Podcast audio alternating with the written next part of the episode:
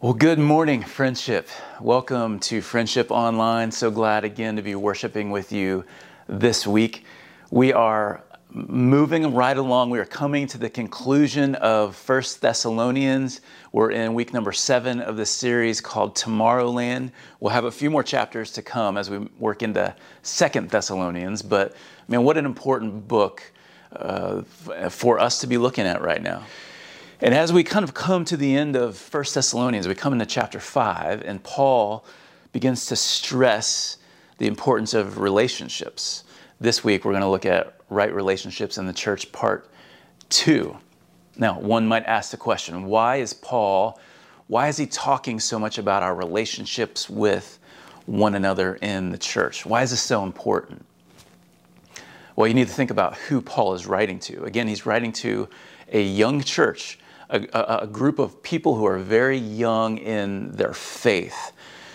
And what is true is that when any of us are transformed by putting our faith in Christ, we come into a relationship with God the Father, we become His sons and His daughters, our identity changes. It, it makes a huge shift. Our identity be, begins to revolve around the person of Jesus and the people of God, the family of God. We become part of a new household, a household of faith. The thing that marked Jesus was the way that he loved, the way that he loved people. He was full of grace and he was full of truth.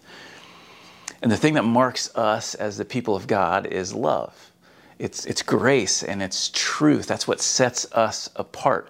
And this is especially true in times of uncertainty and affliction.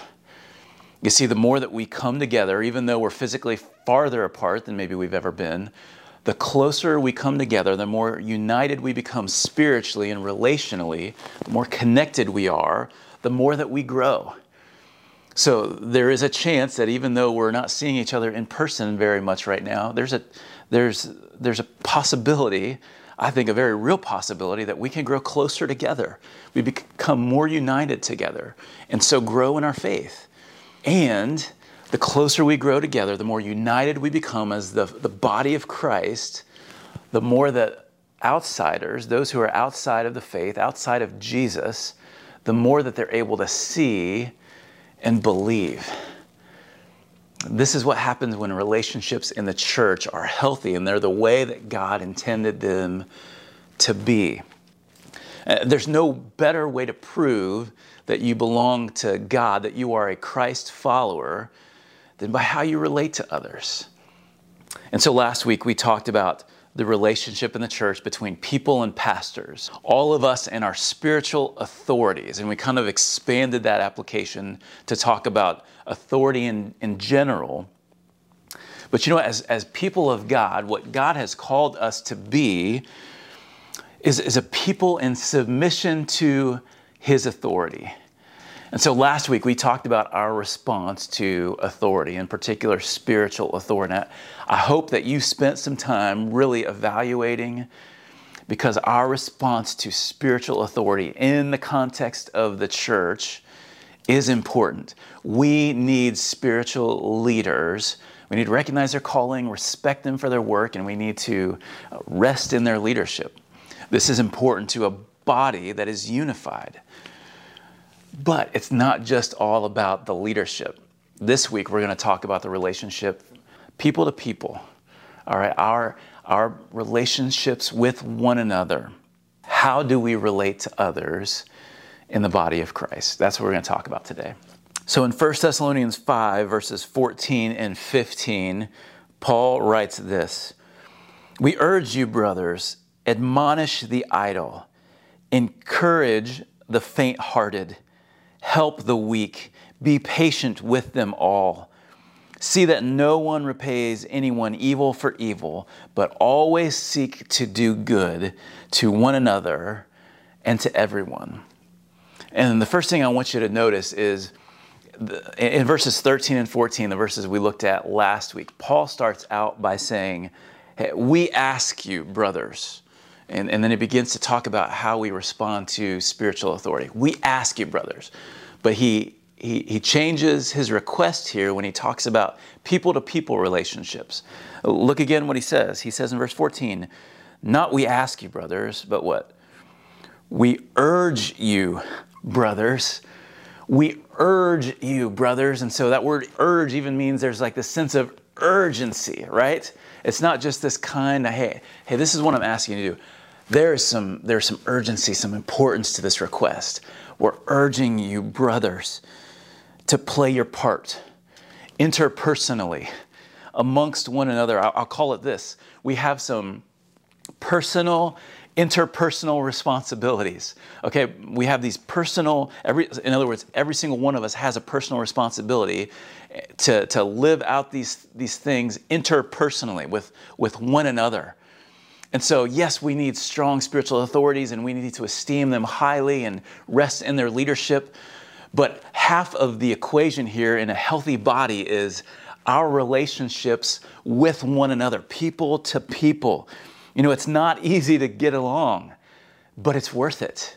It's worth it. It's worth it for ourselves. It's worth it for the church. It's worth it for those who are outside of the faith. And so, Paul, he goes through five statements here. The first one is this He says, admonish the idle.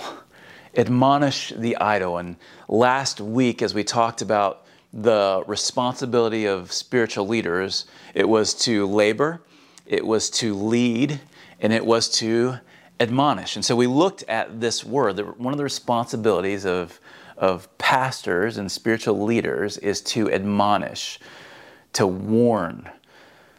But it's not just the responsibility of the leader or leaders, it's all of our responsibilities. It's, it's to admonish, it's to warn. Another way to say this is, is to uh, admonish the idle, is to warn the unruly, or to warn the disruptive, or the irresponsible. Okay, when we think of being idle, we think of being kind of like standing still or not doing anything, not active or lazy. And so when Paul uses this, this idea of the idle and to admonish or warn them, he's talking about problem people. All right, he's talking about lazy busybodies who meddle in everybody else's business. This is what Paul is referring to. And there's not necessarily evidence that this was taking place in the Thessalonian church, but Paul was warning them and he was saying, This is your responsibility if you are going to continue to maintain health in the church, in the body of Christ. You've got to admonish the idle. And the picture here was, you know, a soldier who steps out of line, a soldier who behaves disorderly. There's got to be this correction, there's got to be an admonishing or a warning to get back in line, to get back in order.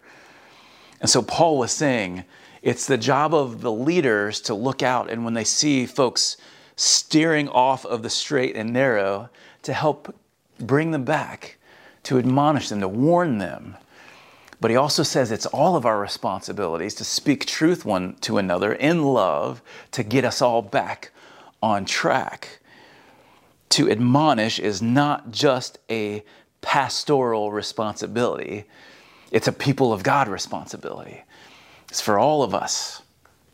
Now, lest any of us be confused about, about who we're speaking of when we talk about the idle or the irresponsible or the disruptive. I, I want to read a quote to you from a guy named Mark Howell, a pastor who wrote a commentary exalting Jesus in 1st and 2nd Thessalonians. And he said this Today, the irresponsible or the idle take on many forms. From the gifted pew sitter who never gets involved to the opinionated busybody who criticizes everyone. These are the ones who threaten to withhold their tithe when they get upset seek to undermine the authority of their leaders by stirring up dissension, refuse to use their spiritual gifts while critiquing those who do, and show up for business meetings, but not for worship. Thank God we don't do business meetings. Amen. Since the irresponsible have the potential to undermine God's work and to divide the fellowship, they must be warned. Considering the danger that these individuals pose to an infant Thessalonian church, we can see why Paul urgently exhorted the church to deal with these people. Paul had to address this. Paul had to warn them and say, you got to deal with these people in order to keep the unity of the faith, in order to keep the witness of the church. Leaders need to speak into it, but y'all need to speak into one another's lives if we're going to do this. And one of the examples I think of, you know, I think of, of, of some of the best sports teams, all right? Last week, maybe you watched the NFL draft, or maybe you peeked at parts of that. Maybe you're you're like I am. You're eager for sports to start back up, football to come here soon. Maybe I don't know. Maybe you're as you're trying to pass the time, you're digging into The Last Dance, this ESPN documentary series on Michael Jordan and the '97 Bulls. Let's be honest, it's about Michael Jordan, right? His last run, really one of the best teams in my generation. Um, but the best sports teams what you notice they all have in common is not just strong leadership, not just strong management or coaching, but they have strong locker rooms. Uh, what that means is you have strong, strong leaders in their locker room, strong veterans um, on that team that don't just depend on the quote unquote leadership to keep things under control. No, they have strong veterans and strong players who police themselves they have the maturity and the understanding and um, the love for one another in their team to police themselves. They don't have to depend on coaches to do that. And that's the same thing in the body of Christ. It's not just about having strong leaders who are going to step in when things are going sideways or when they see something that is concerning. A strong church is full of mature followers of Christ who see stuff and go, I love Jesus and I love his church and I love our church. I'm going to do something about it. I'm going to go to my brother. I'm going to go to my sister in love and try to speak truth to them for their sake and for our sake. For the sake of the mission of God, I'm going to do something. I'm going to admonish the idle. Y'all, again, that's not just my responsibility. That's not just a pastoral responsibility. That's a people of God responsibility. It's for all of us. In fact, let me read from Ephesians chapter 4, uh, verses 11 through 16. It talks about the, the, the, reason for leadership in the church and then the responsibility of the people in the church. Ephesians 4, verse 11. God gave the apostles, the prophets, the evangelists, the shepherds, and teachers why? To equip the saints for the work of ministry, for building up the body of Christ, until we all attain to the unity of the faith and of the knowledge of the Son of God, to mature manhood, to the measure of the stature, the fullness of Christ. God has given leaders to the church to help equip us for ministry so that we could be united in the faith and so that we could be united in the knowledge of the Son of God. Now, could we as leaders do a better job of equipping you? Absolutely. Absolutely, yes. But our job is to help equip you and for all of us to become united in the faith. Verse number 14, so that we may no longer be children, tossed to and fro by the waves and carried about by every wind of doctrine, by human cunning, by craftiness and deceitful schemes.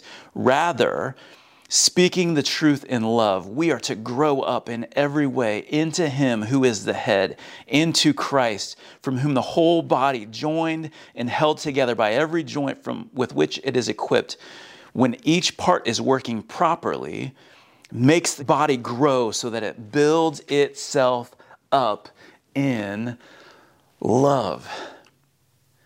So, God gives to the church this gift of spiritual leaders to help equip the body, the, help equip the saints so that for ministry, so that we could become mature in our faith, so that we would grow together and be united in our faith. No longer spiritual children, but united, speaking the truth to one another in, in love, in Christ, so that we can represent Christ to a watching world.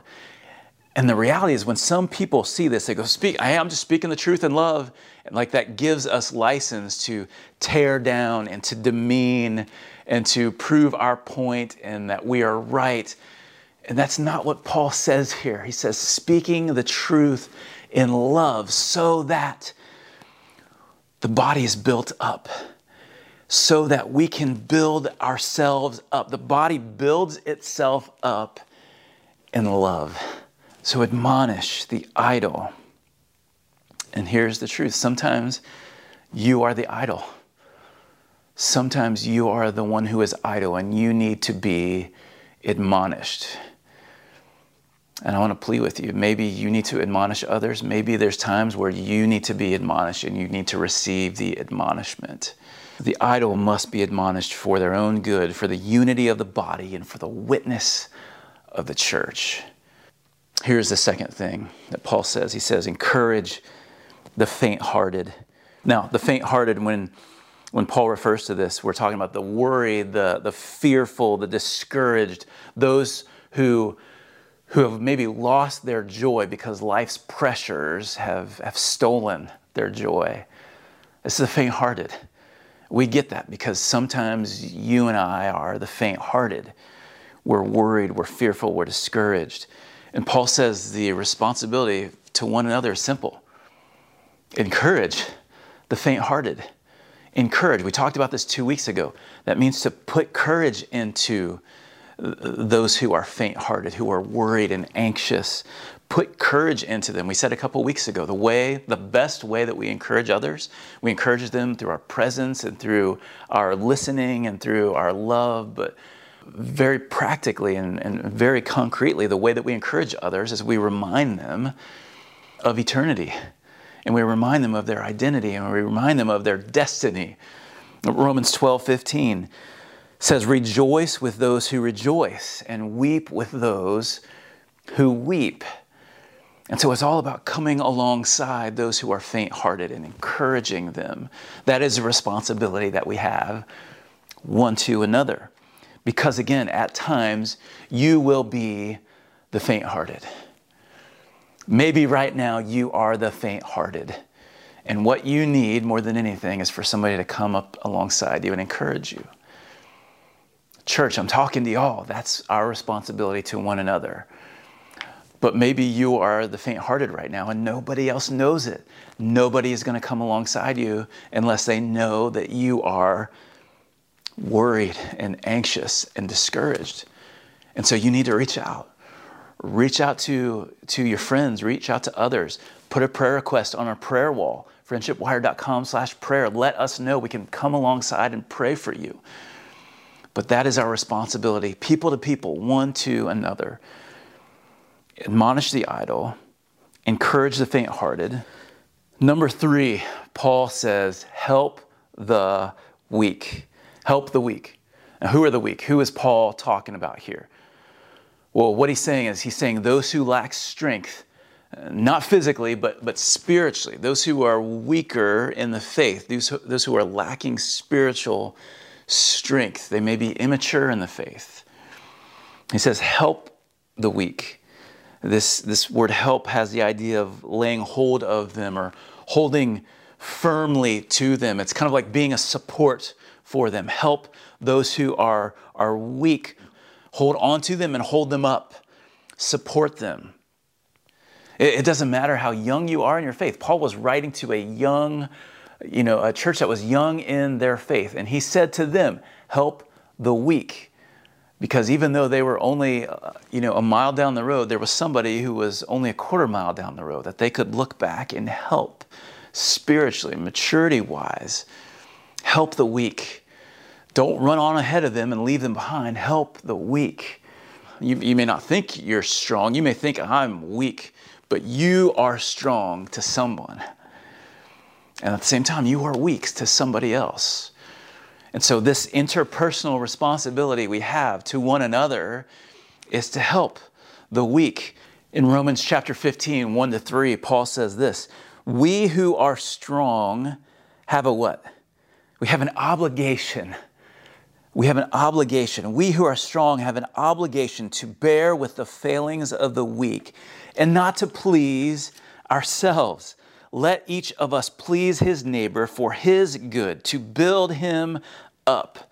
For Christ did not please himself.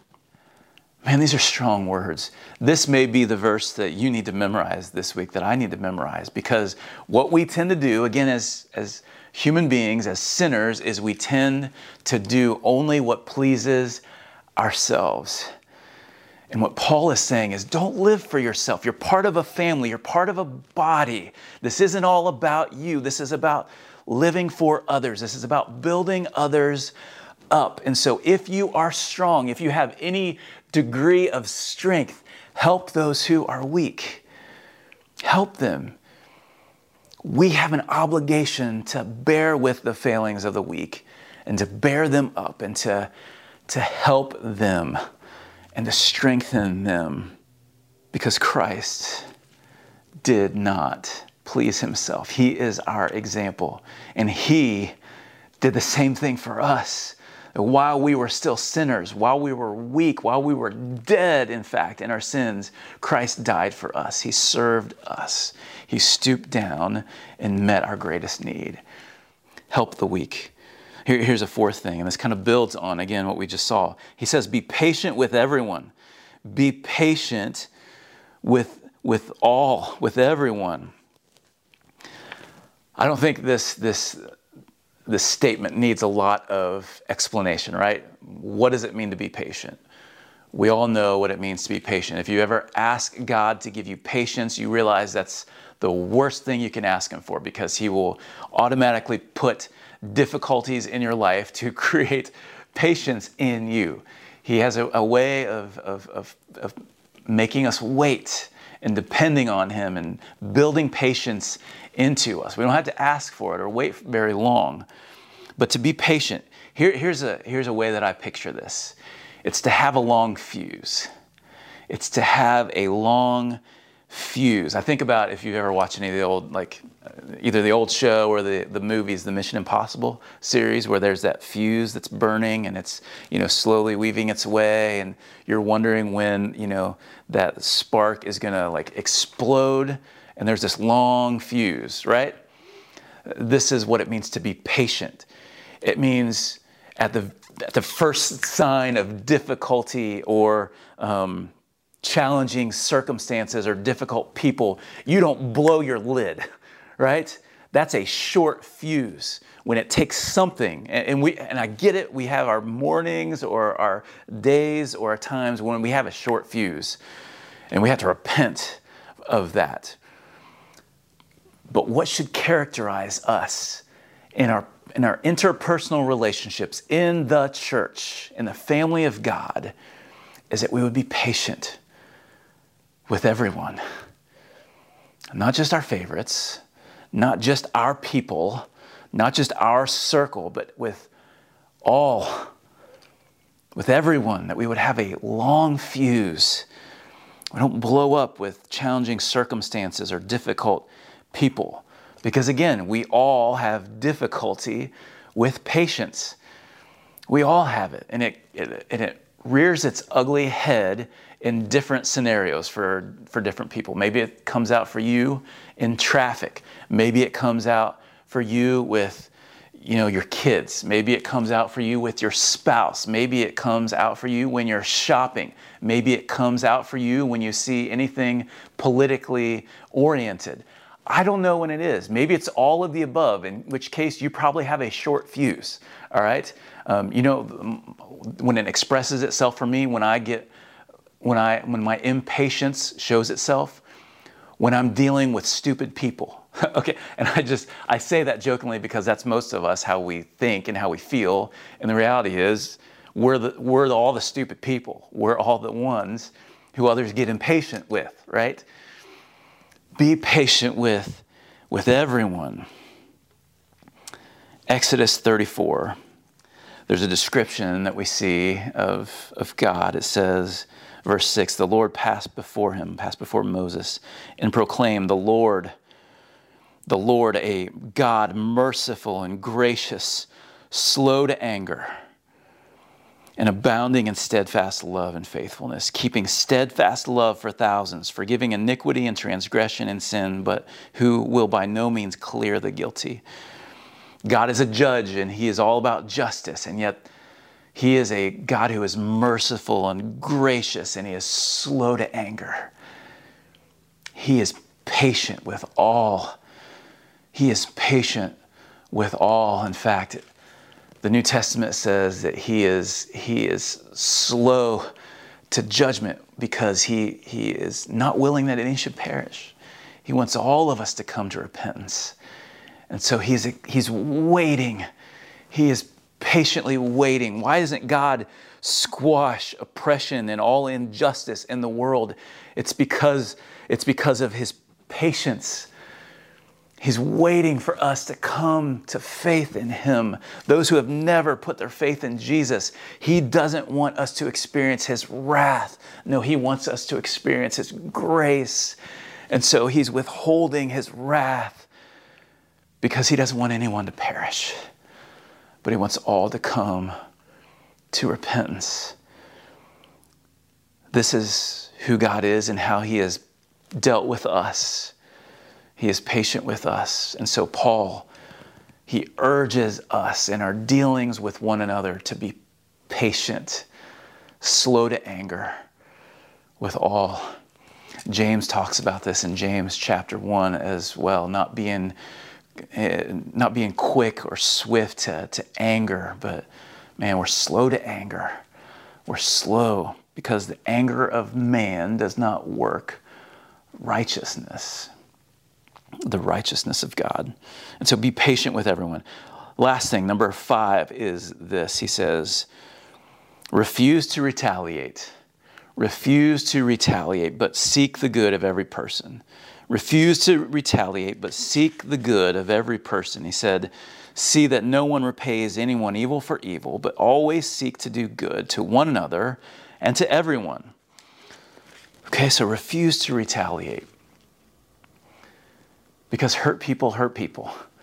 When you and I get hurt, our natural inclination is to hurt, is to hurt back, is to hurt in return. Hurt people hurt people. Somebody's got to stop the cycle. And Paul says it's you in the church, you follower of Jesus. Our responsibility with one another is not to seek to retaliate, not to seek to return evil for evil, but to seek the good of every person to seek the good. You know, we want to get even and we think it will make us feel better if we get even, if we hurt the person who has hurt us, and yet it never satisfies us. It never does what we think it's going to do. It makes us feel worse. And we perpetuate the cycle of pain and hurt. And Paul says, no, we must pursue only what is good for everyone. Only what is good for everyone, not just for ourselves, but for everyone. Not just those who deserve it, but everyone. Not just the people that we agree with, but everyone. What, y'all, can you imagine with me? What would the church look like if every single one of her people, when we get hurt, rather than seeking to re- hurt and retaliate in return? What if seeking to lash out? What if seeking to come against and to, to, to, to prove ourselves and to be heard and to, to bring others down? What if we refused to retaliate and we sought the good of others, even the ones who hurt us? even the ones who did us wrong. Because you know what? This is how Jesus deals with you. That even when we spit in his face, even when we sin, even when we intentionally go against what he has said is good and right in our life, even when we do that to him and sin blatantly against him, knowing full well what we are doing, even then, God loves us and is patient with us. And He still stretches His arms out wide in grace and welcomes us back with repentance. Like the, like the father of the prodigal son, He runs to us to embrace us. And He doesn't retaliate, He doesn't return evil for evil. Because if that were the case, you and I would be long gone. You and I would be in a heap of mess. And Paul says, no, no, refuse to retaliate, but seek the good of every person. Romans 12, 19. Beloved, never avenge yourselves, but leave it to the wrath of God, for it is written. This is what the scriptures say. Here is the truth Vengeance is mine. I will repay, says the Lord. Vengeance is mine. I will repay, says the Lord. Here is how we see maturity in others, and here's how we know that we have reached a level of spiritual maturity is when we can allow vengeance to belong to God and we don't have to take it upon ourselves. We don't have to prove ourselves right. We don't have to prove others wrong. We can leave that in God's hands because God Himself says, getting even, that doesn't belong to you. Vengeance doesn't belong to you. Proving that you are in the right and not in the wrong, that does not belong to you. Vengeance belongs to me, says the Lord. Vengeance is mine. And so, would you surrender that? Take your hands off and put it in my hands because that's where it belongs. Vengeance is mine. Here's what belongs to you you seek to do good for everyone, you seek the good of everyone. So, the application today here's, here's what I want to ask you to do the same thing I asked you to do last week. Number one, prayerfully consider Paul's instructions about relationships what Paul says here. I, I want you to prayerfully consider what he says. That our relationships, people to people, exactly what he says in verses 14 and 15. Again, write out these verses, memorize them, meditate on them, consider Paul's instruction. And then, number two, prayerfully evaluate your relationship with others in this church.